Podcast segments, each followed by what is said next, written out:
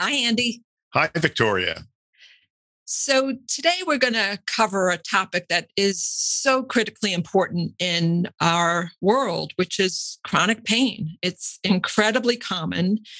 And while there are many ideas about how to manage uh, the symptoms, we're going to be speaking with someone who believes you can actually cure your pain, that you can unlearn your pain.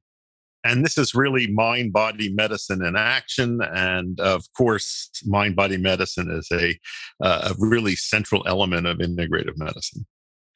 And while Dr. Howard Schubiner is our guest, he really learned this initially from another physician, Dr. John Sarno, who was a physiatrist uh, who wrote a book, several books, but his first one, Healing Back Pain. And people would sometimes get better just by reading that book.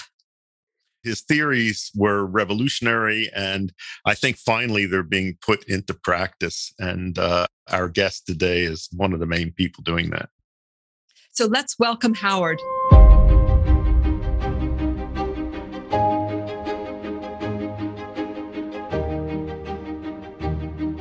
Dr. Howard Schubiner is an internist and a pediatrician and a professor of medicine, as well as the director of the Mind Body Medicine Center at Ascension Providence Hospital in Southfield, Michigan. Together with Dr. Mark Lumley, he developed emotion awareness and expression therapy, which has been tested in people with chronic pain and found to be effective. He's authored more than 100 publications in scientific journals and in books. And he's the author of three books Unlearn Your Pain, Unlearn Your Anxiety and Depression, and Hidden from View. Welcome, Howard. Thank you so much. You make me sound serious. well, this is a serious topic. Pain is a serious topic for many people. And I'm wondering if we can begin by defining what is neural circuit pain. When I talk to people, I say to people, you can't understand pain unless you understand how the brain works. It turns out that all of our senses, all of our experiences are actually generated in the brain. So when you cut your finger, it's not your finger causing pain, it's actually the brain. The brain decides whether to turn on pain or not, and pain is always protective. It's something we need. And so uh, neural circuit disorder neural circuit pain just implies that the brain is creating that pain, but it's specifically saying that the brain is creating that pain in the absence of a structural injury, as opposed to the situation where you, you know, you break an arm and the, and that's triggering the brain to conduct to create pain. But it turns out for the vast majority of people who have chronic pain, they have brain generated pain and they don't actually have a structural injury. This is a revolutionary concept. It really is. And my understanding is that this was first brought forward as a theory by Dr. John Sarno, who you both knew. And I'd like to go back a little in time and ask you, Andy, how did you know Dr. Sarno and, and what did you think of his theories? You know, I, I can't remember how I first came across his work. But as soon as I began reading what he was saying, it made total sense to me because I had seen over and over that there was very little correlation between uh, back pain, especially the subjective experience and structural correlations as shown on X-rays and and uh, scans but his his idea that the pain is created in the brain although it may localize at an area of some structural problem i thought was revolutionary. And then i began referring patients to him and the success stories were quite amazing. I've reported some of them. One a good friend of mine a young man who was literally hours from having neurosurgery. I persuaded him to go uh, listen to dr sarno's uh, lectures. He thought it was ridiculous you know, just thought it was total nonsense. And he came home and his pain disappeared. But that, that was without even having met in person with Dr. Sarno. It's insane, isn't it? Yeah. That's really a remarkable story. And Howard, I know that Dr. Sarno was a mentor of yours. Can you tell us a little bit more what you experienced, what you learned? Yeah, um, uh, back in 2002 or so, a friend of mine gave me one of Dr. Sarno's books to read. He said, You should be interested in this, Howard. You're a mindfulness teacher. Uh, you've been interested in mind body stuff, you know, throughout your career.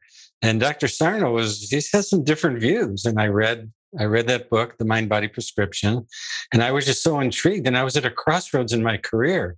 And I called up Dr. Sarno and I said, Dr. Sarno, can I come work with you? And he said, Sure, Howard, you know, come next Monday. And uh, you know, I went to New York and I, I only spent a few days with him, but it was transformative in seeing how he worked and what he was doing. And I came back to my uh, hospital in Michigan and I started practicing and I started listening to patients intensely for hours on end and getting their stories and reading voraciously about the brain and neuroscience and pain. And, uh, you know, then just tried to take his ideas and tried to expand them a little bit, tried to do some research on them, tried to make them really couched in the language of neuroscience that he didn't really have the advantage of, you know, working back in the really 70s and 80s when he started doing this. I have two questions for you about uh, Dr. Sarno's work. The first is he was, I mean, he went very far with his ideas. He said that almost all back pain uh, was uh, this mind body problem. He called it tension myositis syndrome. But he said that it was a mistake to deal with the pain on the back and he discouraged people from doing any any interventions directed at the back whether acupuncture massage uh, because he said that reinforced the false idea that the pain was coming from the back rather than the brain. That seemed extreme to me uh, and i wonder how you feel about that. And the other question let me just state it and then you can talk about okay, that too. okay. it's tricky to explain this to patients because it's so easy for them to hear that you're accusing them of imagining the pain that the pain is not real, that they're making it up. And how do you deal with that? Yeah, those are great questions. Well, Dr. Sarno was a purist. You know, he was really, he was dogmatic. He was very authoritarian in a lot of ways, uh, and he his stuff really worked for a lot of people. But so to take the components that you mentioned, first of all, he said almost all back pain is of a mind body uh, variety. Well, it turns out he, I wouldn't say all. It's definitely not all. I mean, obviously, some people have foot drops, some people have tumors, infections, whatever. But we're doing a study, a large study, where we're, we're showing that 85% of the people with chronic neck and back pain, when given a full and careful diagnostic evaluation, actually do not have a structural disorder. And this is very similar to with headache. Headache, it's 95% of people don't have a disorder. Abdominal and pelvic pain, it's in the roughly 90% as well. But the question of interventions, I think, needs to be moderated because it's basically what we're doing is helping the brain feel safe versus endangered. And so, and we're doing a lot of training of, of physical therapists and acupuncturists and chiropractors and other people who do manual medicine to help teach them how to help reinforce health in the people they're working on, how to show them and use their hands to show them that they're safe and to help them to move in safety with less fear so that they can combine their manual medicine skills with a mind body approach. Because, I mean, you can do it the opposite way. It can be kind of counterproductive to, for some, some manual medicine people to keep alluding, you know, keep referring to how badly your how how your glutes aren't firing, how your core needs to be stronger, how you have to change this and that, and they can be reinforcing a message of of disease, uh, which makes the brain feel more afraid, which makes the pain worse. So I think we need to um, include as many people as we can. We're training people of all stripes in the healthcare field uh, to do this work. I really appreciate that response. Uh, one of the central tenets of integrative medicine is how important language is. And the language we use can be hexing. You know, it can perpetuate the pain or it can be healing. And Andy, I know, you know, you've sometimes said that you've seen a patient who has responded to you that you were the first person who said that you believe they could get well again. And I'm sure that that was so critically important in their healing. Body of Wonder is produced by the Andrew Weil Center for Integrative Medicine at the University of Arizona internationally recognized for innovative health and wellness programs, evidence based research, and clinical standards. The center offers listeners a wide range of free resources to live and maintain a healthy lifestyle, including online learning, meditations, and short videos. To find out more, go to azcim.org slash podcast. That's azcim.org slash podcast. And and how about this issue of uh, explaining this to a patient without having them feel that you're accusing them of making the pain up? I know, I know. We deal with this every single day, and I've been accused of being a horrible. I've been accused of a lot of bad things. in in in not so subtle language by physicians and and non-physicians but what i try to say to people first of all is that you know, anybody who says that, that the pain is all in your head is either dismissive or judgmental or downright cruel or ignorant about how the brain works. Because all pain is real. All pain is generated in the brain. And and when they say it's all in your head they're implying that you're you know you're faking it or you're imagining it or it's your fault or you want the pain or you're weak or you're crazy. And none of that is true. And i've had i've never had a patient disagree with me because and I, i'm saying i can't imagine and then you have to apply love right? You have to be compassionate no one's going to listen to us if we're not if we don't demonstrate love and compassion and caring. And you know and so i'll say you know i i have no idea what you're going i can't even imagine you know what you're going through but i know that it's very real. And let's look at it carefully. and Let's see if we can figure out where this pain is coming from, because maybe, as Victoria was saying, there's hope.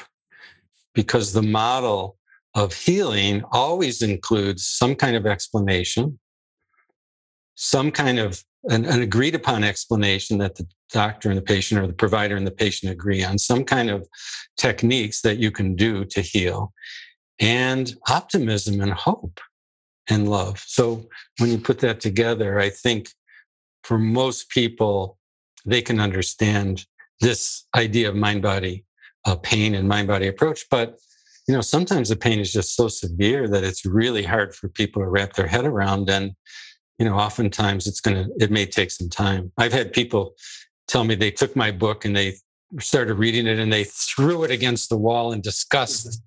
You know, this is you know, BS, this is ridiculous. And, you know, a year later, maybe they picked it up again and they've been, you know, dead ends at a variety of different treatment options. I feel like you're alluding to some of the principles and practices of the emotion awareness and expression therapy that you now uh, deliver, I think, in groups to patients. And can you talk a little bit more about that therapy? Sure. Uh, if I could just back up just a second. So when we think about like treating treating people, first we want to make an accurate diagnosis. We want to do a full, complete assessment. We have a process where we rule out a structural, but we also rule in a neural circuit disorder. And by that I mean you can rule in a neural circuit disorder because the pain is triggered by the weather or it's it it leaves it goes away when you're on vacation or it shifts from one arm to the other arm or you know it's worse anticipating going to work the next day.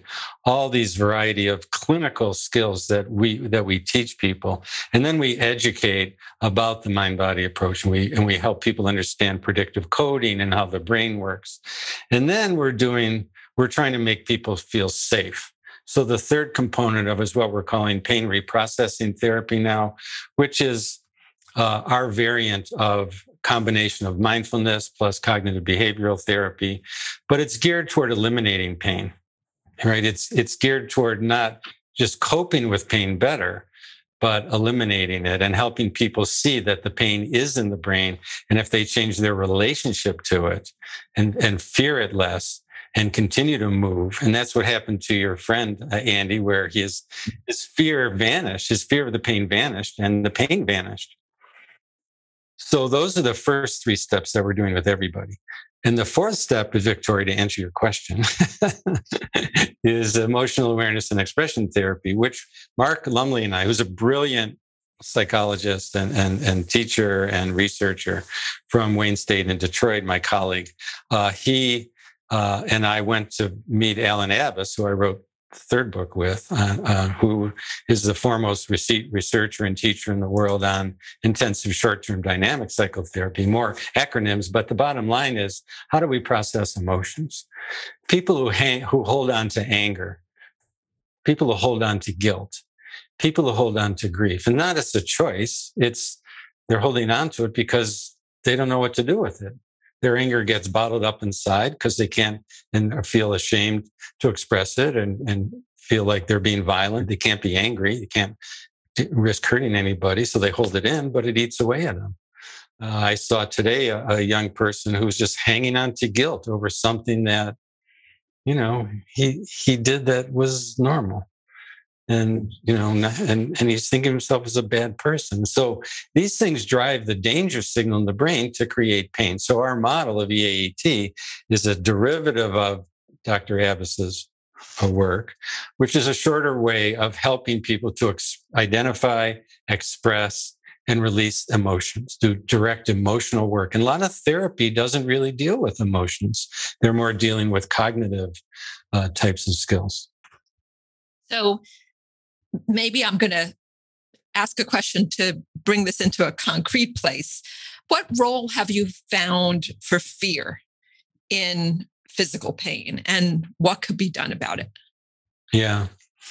Well, fear is what drives pain. I mean, most chronic pain is is derived from a from the danger signal causing pain, pain causing fear of pain, frustration with pain, worry about pain, uh, fighting it, trying to figure it out, trying to fix it, all these F's, fear at the top. And the and our reaction to the pain itself is actually what then drives the brain to create more pain. And so most people with chronic pain, they get worse over time and their pain spreads to different parts of their bodies over time because of this vicious cycle of pain, fear, pain. So it's of critical importance, and it's the basis of the PRT model that I mentioned earlier, pain reprocessing, is to help people reduce fear. And so when you put those these two powerful models together, the fear reduction model and the emotional expression model, you have ways of really helping people be okay with who they are you know to be more comfortable in their own skin to appreciate to love themselves more to to to feel more comfortable with their place in the world and who they are and most importantly in their body being comfortable with with what their body is and who they are in their body. And that relieves the tremendous tension in the brain, which is actually the driver of chronic pain. And it's not just chronic pain, as I'm sure you're aware, it's chronic fatigue and insomnia and anxiety and depression and addictive disorders and eating disorders and all these all these things that are really uh, neural circuit disorders. Um, it, it's it's phenomenal because when you see people and you talk to them, you spend time with them. They don't just have one thing right? They've got this whole checklist of things that have all been driven by, by starting with adverse childhood events, right? So when you have, and not everyone has that, but everyone has some trauma in their life. And when you have adverse childhood events, what you're you're setting up the brain for fear and hypervigilance, because your response to these childhood traumatic events is to be fearful, is to bottle up emotions. What do you find is the acceptance of these ideas now in practices? Is it becoming easier to uh, convince both patients and practitioners? Well, um, we're training a lot of younger people because I'm not sure where I'm going to see.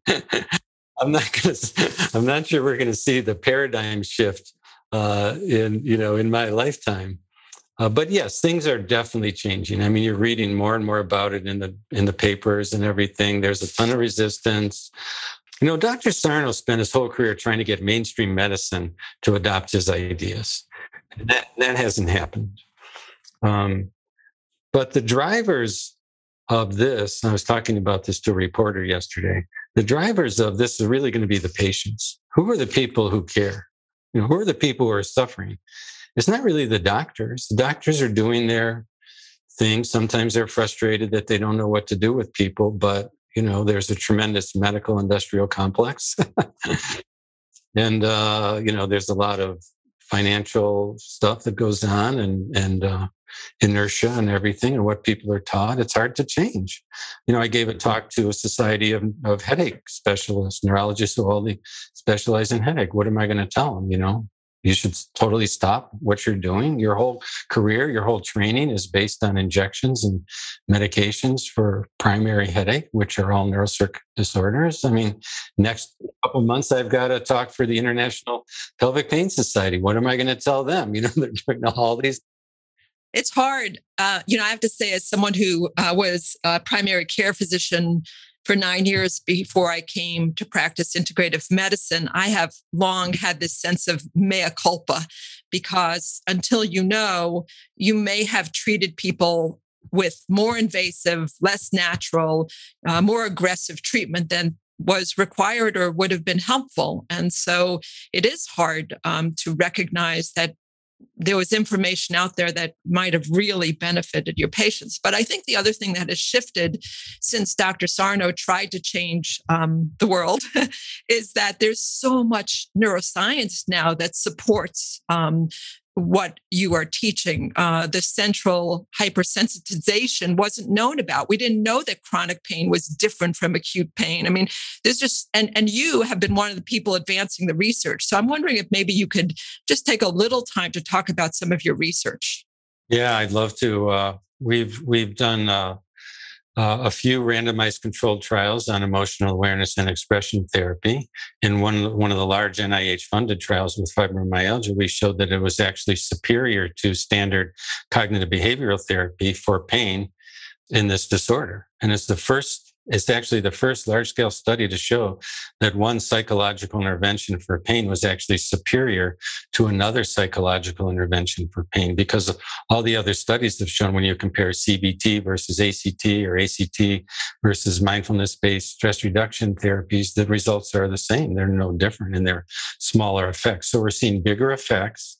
We've also completed a pain reprocessing therapy trial, randomized controlled trial in Boulder, Colorado with back pain.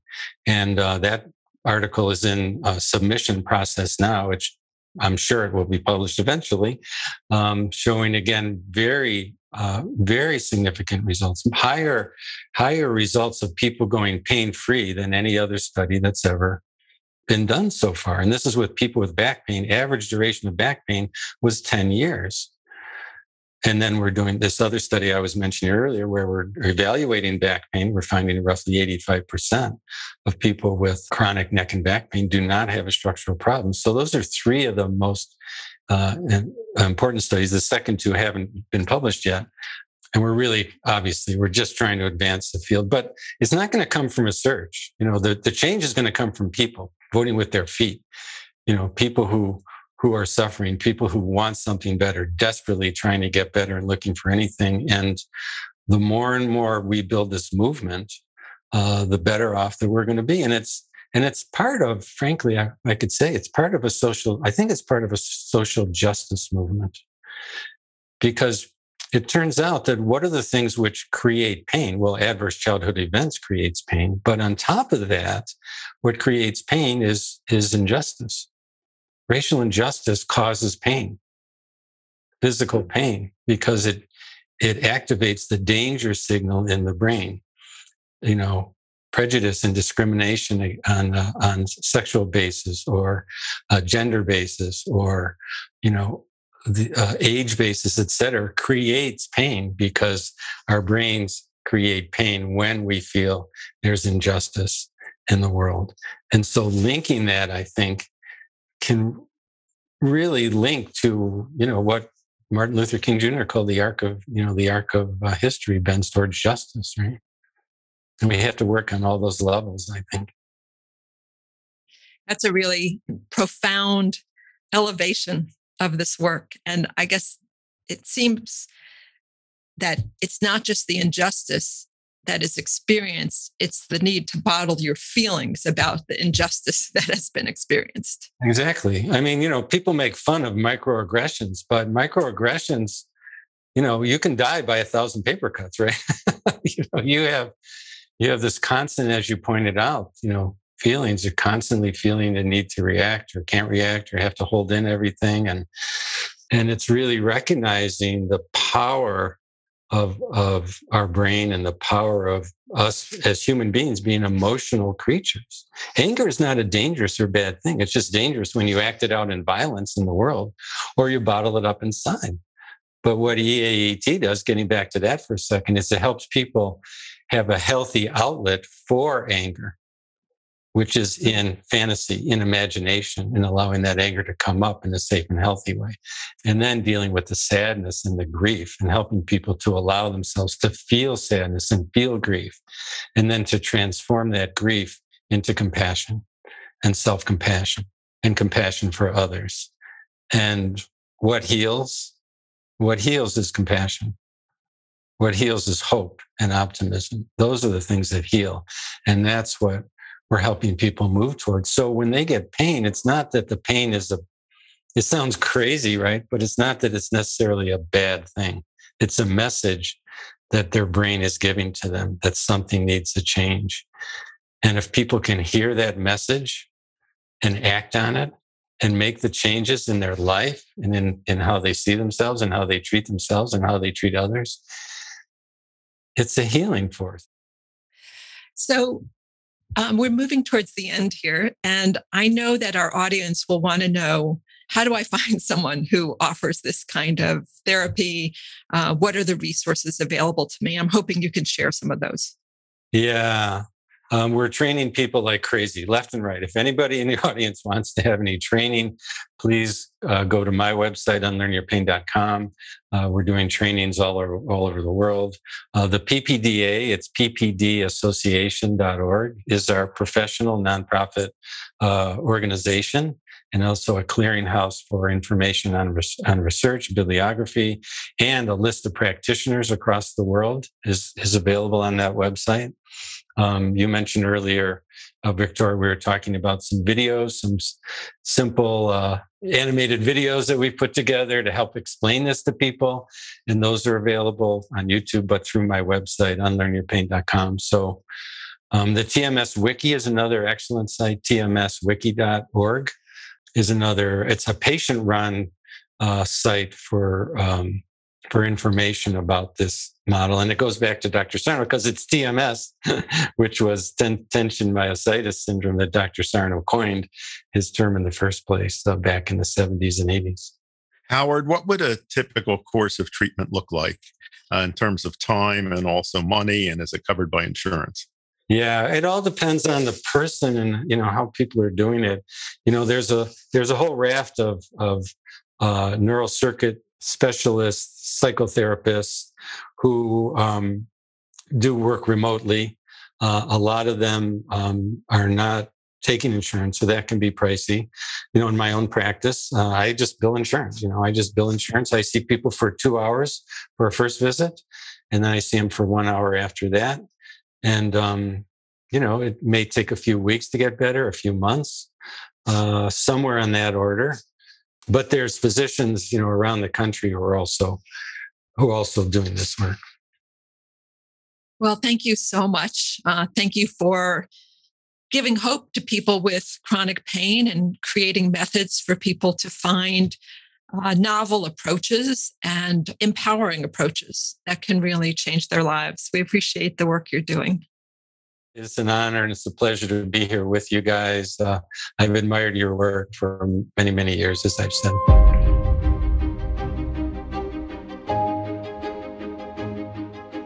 Listeners, this is Dr. Victoria Maizes. We would love for you to send us your questions for Andy, myself, or for our guests. You can call us and leave a voicemail by dialing 520 621 3950. Again, 520 621 3950. Or you can submit a question by going to our website, azcim.org slash podcast. Again, azcim.org slash podcast. We will review your questions and try to answer as many as possible on our programs.